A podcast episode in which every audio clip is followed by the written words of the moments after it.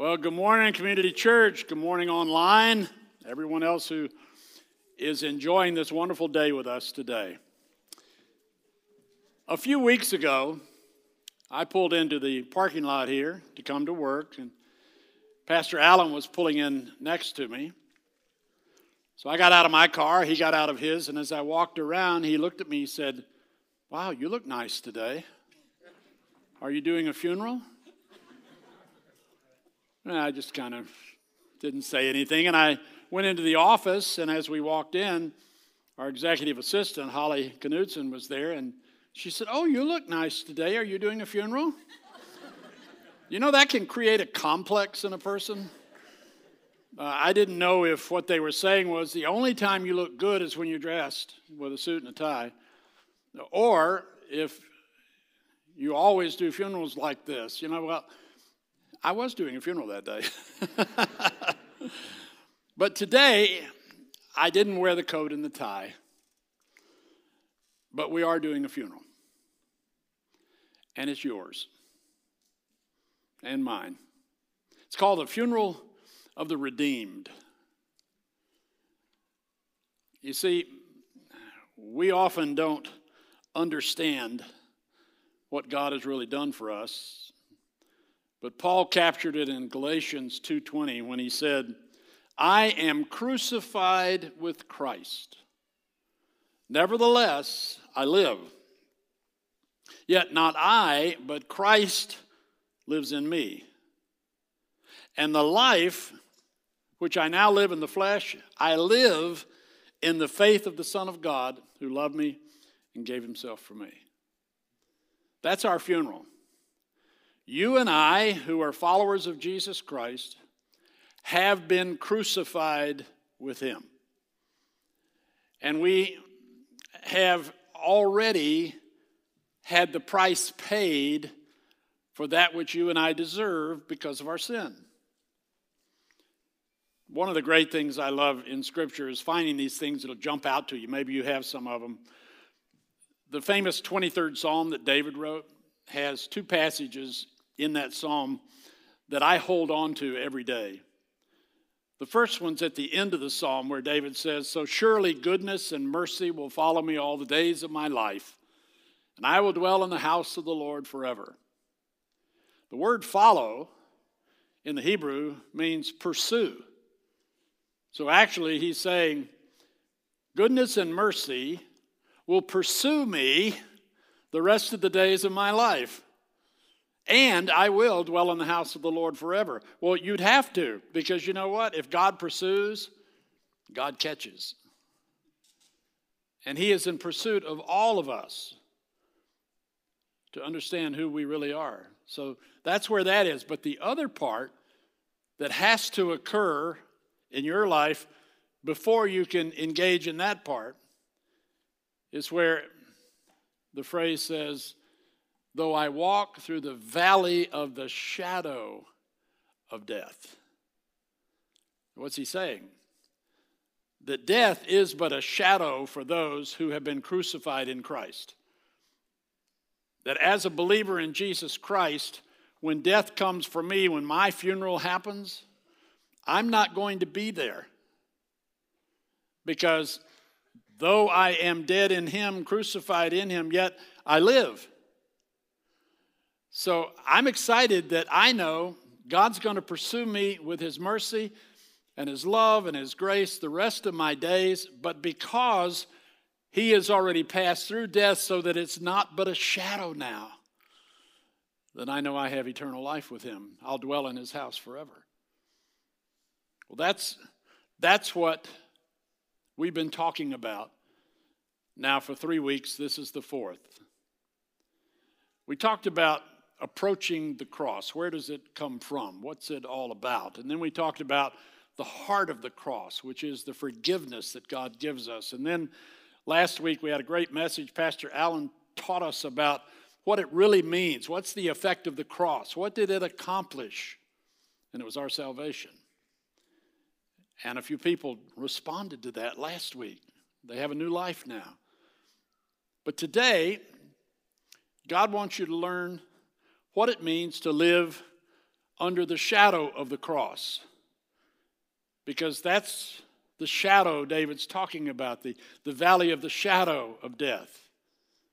That's where you and I are right now. We're in that valley, but we've not, not yet passed through to death. But we've already died on the cross. And when he died, you died. When he died, your sin died. When he died, you became alive. That's what we're going to talk about today. It's not easy to live under the shadow of the cross. It's a hard thing to do. You know that. I can't seem to find a day that I can get through totally without some thought, some action, some word that I know is out of accord with God's purpose for me. I just can't get there. I'm struggling. Don't tell me you're not, then you just add lying to it. It is a struggle, isn't it? To live up to what he wants us to live up to. There was a man centuries ago who wrote a great book called The Imitation of Christ. He said these few things that kind of distinguish the difficulty for us. He said, Jesus has many who love his kingdom in heaven, but few who bear his cross. He has many who desire comfort, but few who desire suffering.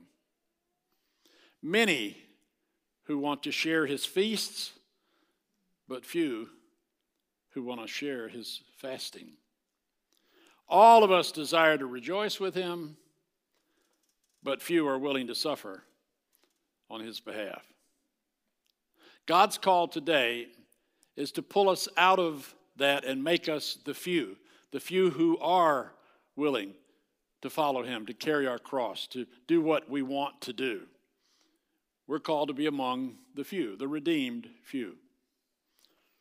So today you're going to learn how to acknowledge that, how to accept it, and how to act on it. So let's start our funeral. You know, just as a side note, I've decided that I'm going to do my own and leave a DVD for it because I can't trust any of the people here to do a good job of it. And I'm not going to talk about me other than to say I told you I was sick. But when you attend this one today, just consider what's happening. The first thing is this here we are, and we're looking up at this cross. And it says, I'm crucified with Christ. Nevertheless, I live. Now, there are different ways to officially state death has happened. You may have had the, the sad situation of I, as I have had in the past where someone passed away in my family and the doctor said, well, his brain is dead, so he's dead. Another one, the heart's not functioning, so he's dead. Lots of ways to describe death. But the Bible describes it with three different things that happened on the cross. The first is this it's death to your sin.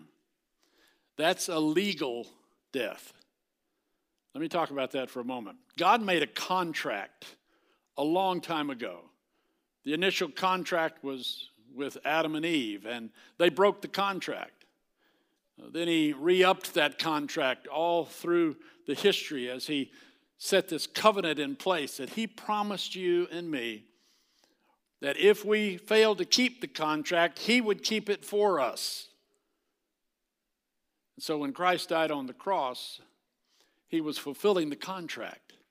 He was saying, I've done what has to be done so that you can have eternal life. Your sin's paid for.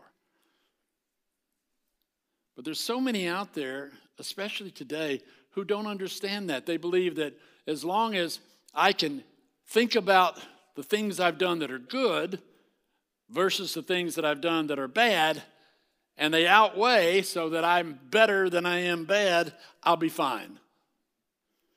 But God doesn't measure on a scale friend of mine and I, another pastor, were having a, meal this past week, and the lady who was helping us came over and he beat me to the punch because I'm always going to say, What's your name? You know, uh, married, single, roommate, finance, uh, fiance, kids, you know, what's going on in your life? And he said to her, So, what's going on in your life? Tell me your spiritual journey. She said, Well, I don't really believe in that stuff. She said, But I'm okay. I'm okay because I know in the end that if I've done more good than bad, everything will be fine. And that is a predominant thought, isn't it? I want to challenge you just try one day and see if at the end of that day you've done more good than bad. Of course, it'll be your own judgment. And you think, well, I did more good than bad. Well, how about your thoughts? How about the things you didn't do, but you just thought of doing them? How about the things you said or the things you chose not to say because you knew they wouldn't be right? I don't think I can get through a day where I am perfect. I know I can't.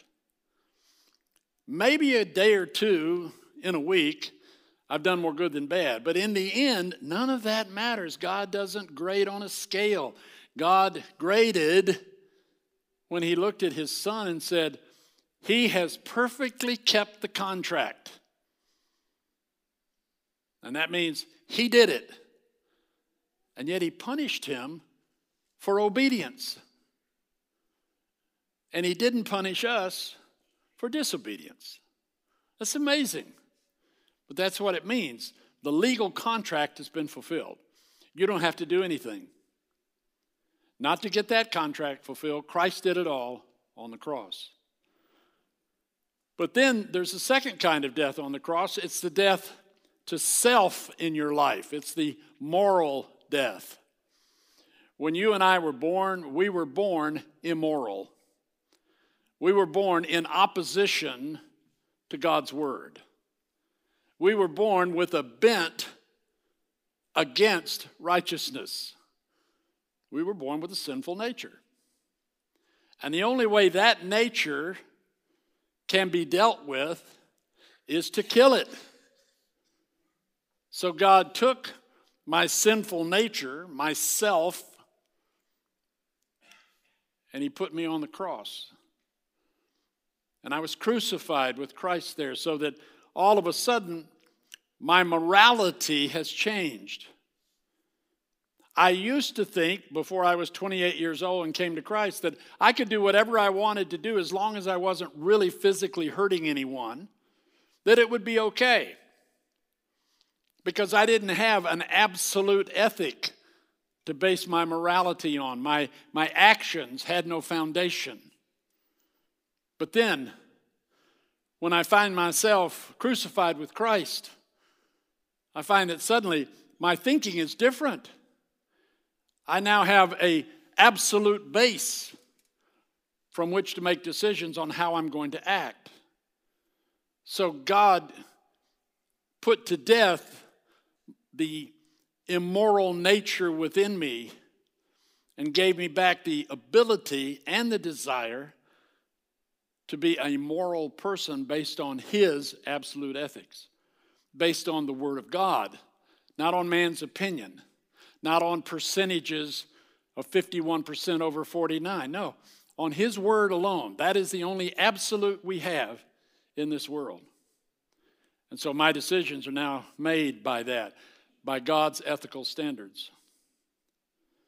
There's a third death that took place.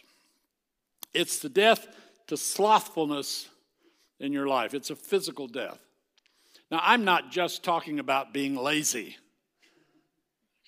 I'm talking about slothfulness defined like this I am not pursuing God's goal for my life.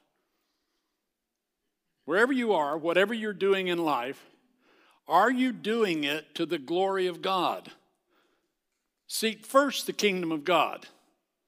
His righteousness will be added to you. Righteousness is action. You'll be able to act out ethically everything you're supposed to do as long as you're pursuing Him through whatever occupation or livelihood He's given you. That's what He wants from you. And He has given you the Holy Spirit real time in your life to lead you in that. So, you and I live in a physical body that ultimately will die, but will be given back a body that will not die. Some of us are more excited than others about that. But now, living in this body, I'm also spiritually alive because when I was crucified with Christ, I continue to live in the spirit, though this body is dying with age. And so I will not die, I will continue because God has paid the price for physical death, for moral death, and for legal death. So we are set free, we're alive. I think that Jesus speaks these words that reflect what Paul said in Galatians when he says in Mark 8:34 when he had called the people unto him with his disciples also he said to them whosoever will come after me three things. Let him deny himself take up his cross and follow me. In other words deny himself. I was crucified with Christ. Nevertheless I live also take your cross follow me. Well, to do that, you have to get the next part of Galatians 2:20, which is, "Yet not I, but Christ lives in me." This is where a great struggle takes place. Statistics have shown that a very small percentage of those who are followers of Jesus Christ, those who believe the scriptures, actually hold a biblical worldview, which means they understand the world based on Scripture. That Scripture is my reference point for everything. It's my reference point for politics, my reference point for socially, socially being gathered together, my reference point for finances, my reference point for marriage, it's, it's the reference point for everything. So I see the world through Scripture. The great theologian John Calvin once said that you need to put on the glasses of Scripture to see the world the way God sees it. I was wrestling with how do you illustrate that? And I came across something that I did not even know existed. This was new information to me. Are there any of you out here who suffer from color blindness? There probably are a few in a group this large. I don't have that, but I know it, it must be debilitating because you can't see the world the way we see it. Well, I found just less than a minute of illustrations of people who received something that's been newly manufactured just in the past few years. When they put these glasses on, they actually can see color for the first time. So we've captured some who see color for the very first time. There's no audio. I'll tell you why in a minute. Just watch this.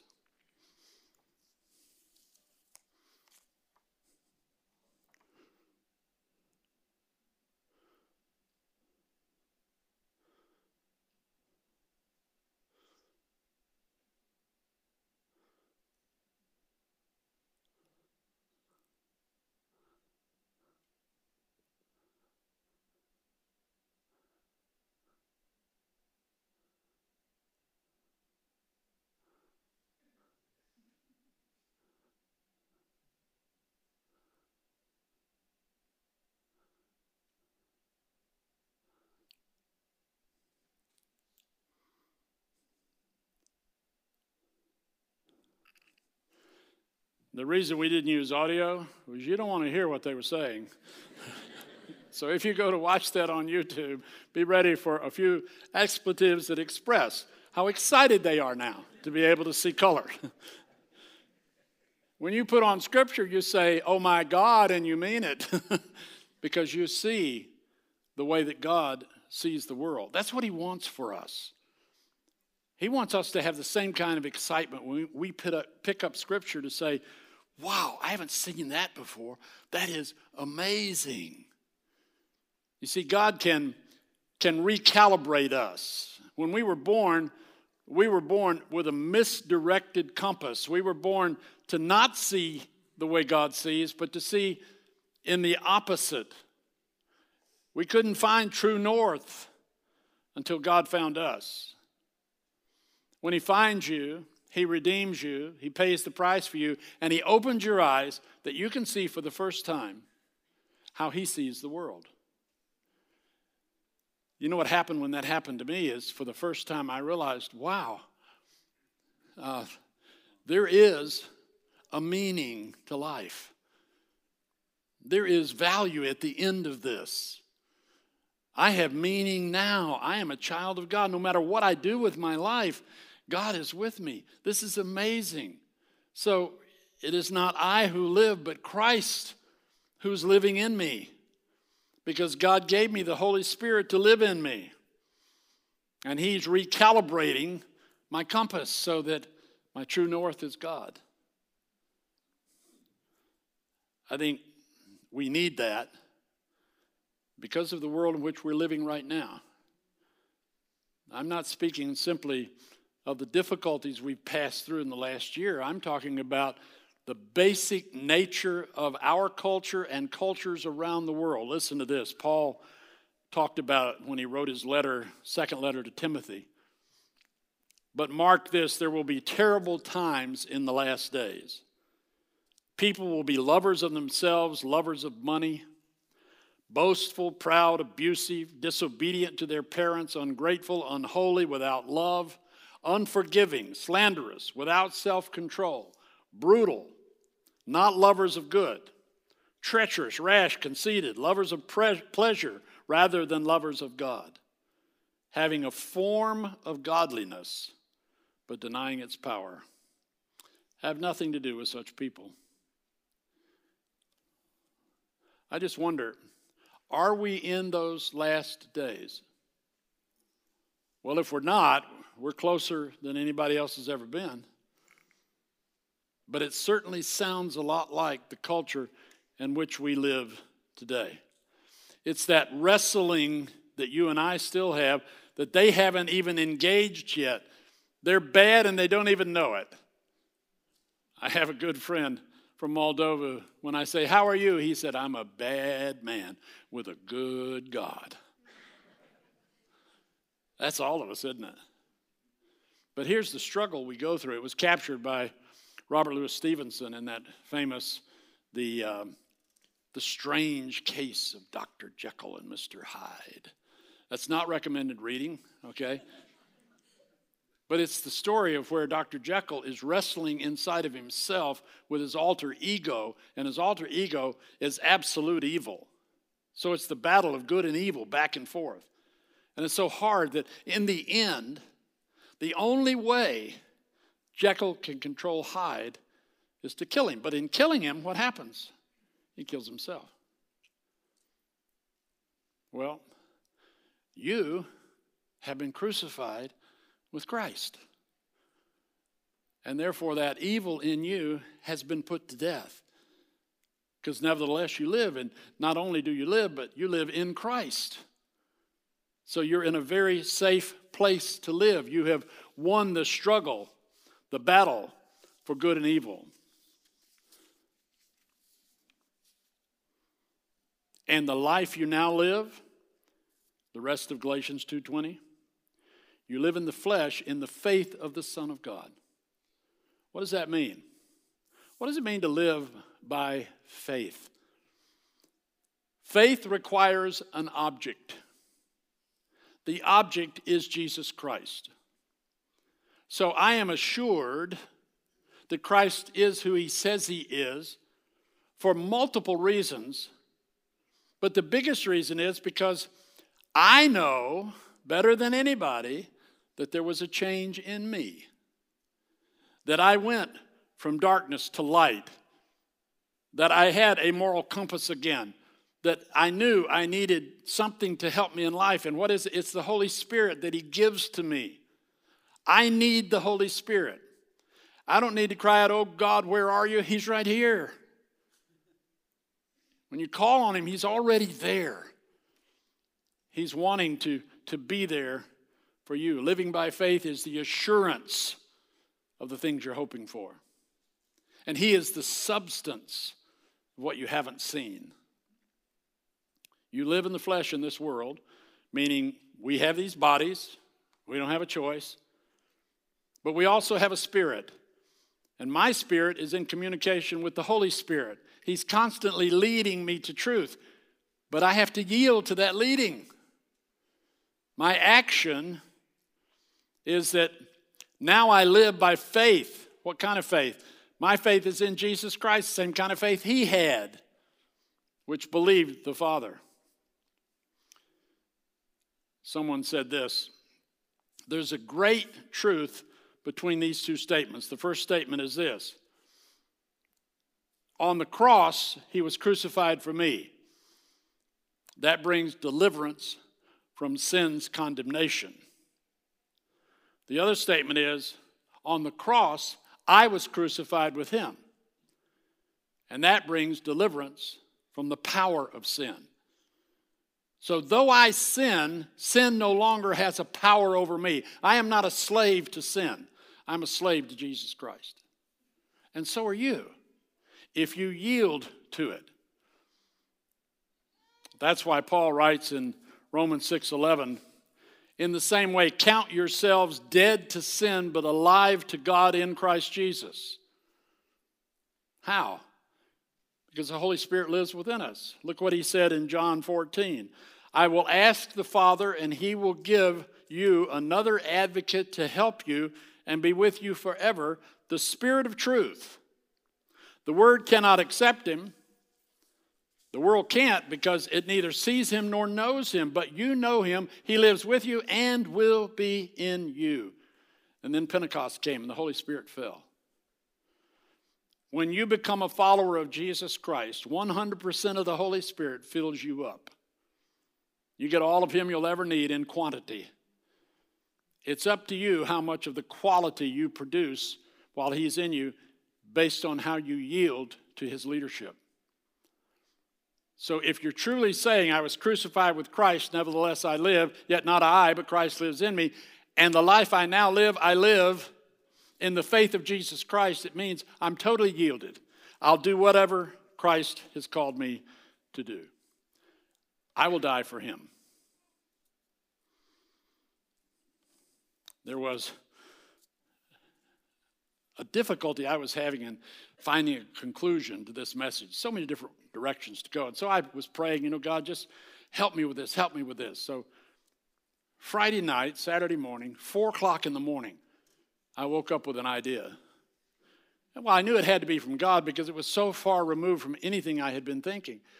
And I went, you know, okay, thank you, God. And I laid back down and it was like, get up go do the research. Right? It's four o'clock in the morning, Holy Spirit. Don't you understand this? He said, Yeah, get up and write. So I did. here's the story the most famous missionary story of the 20th century.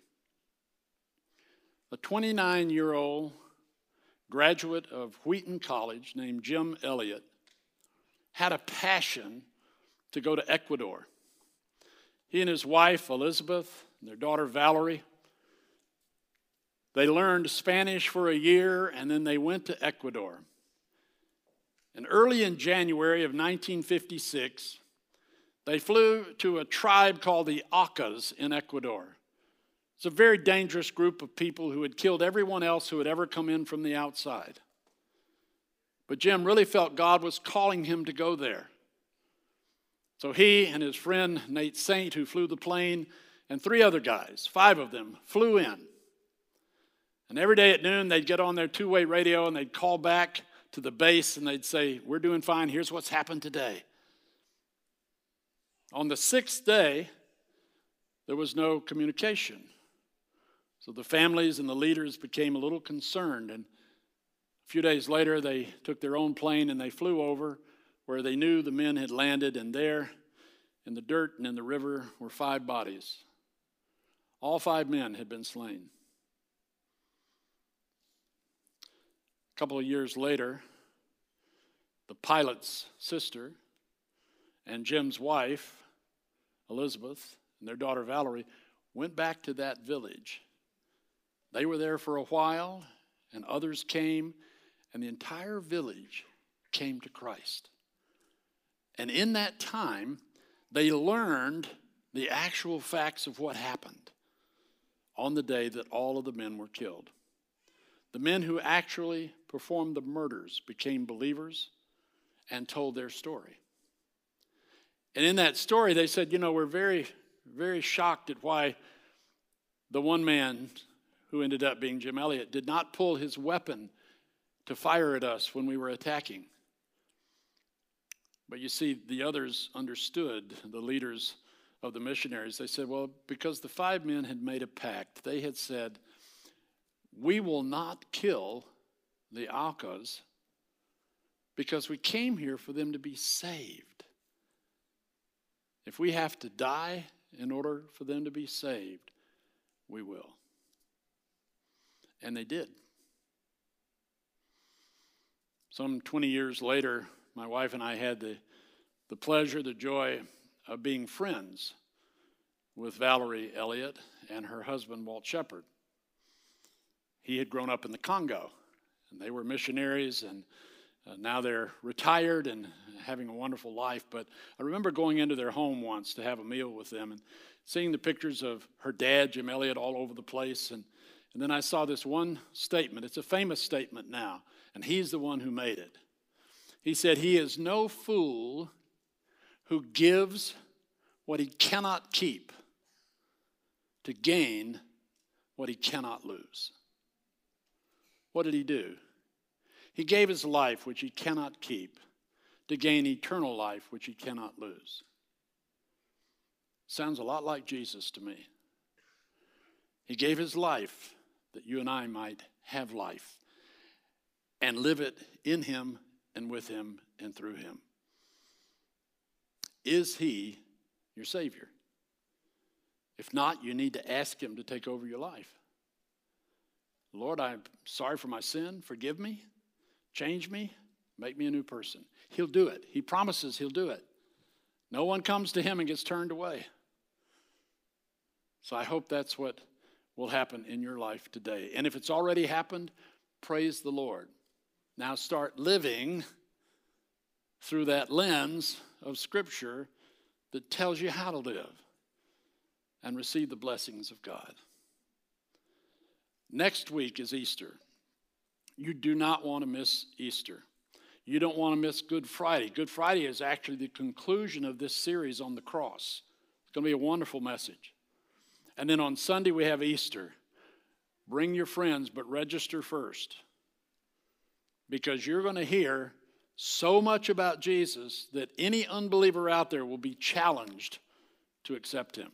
So I just challenge you to register, bring your friends, get an online party going, whatever you need to do.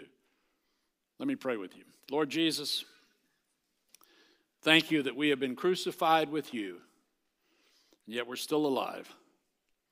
And yet our lives are consumed by you, or at least they should be. And you've given us every opportunity to make that happen because you've given us the precious Holy Spirit. So, Lord, today we pray for those who are in you that we might be obedient and live for that which we can never lose. Lord, separate us from the world and make us a people who reflect you. We pray for those who today may, for the first time, accept you. Welcome in to the kingdom of God. Lord, we're looking forward to this week and this next weekend as we celebrate what you accomplished for us.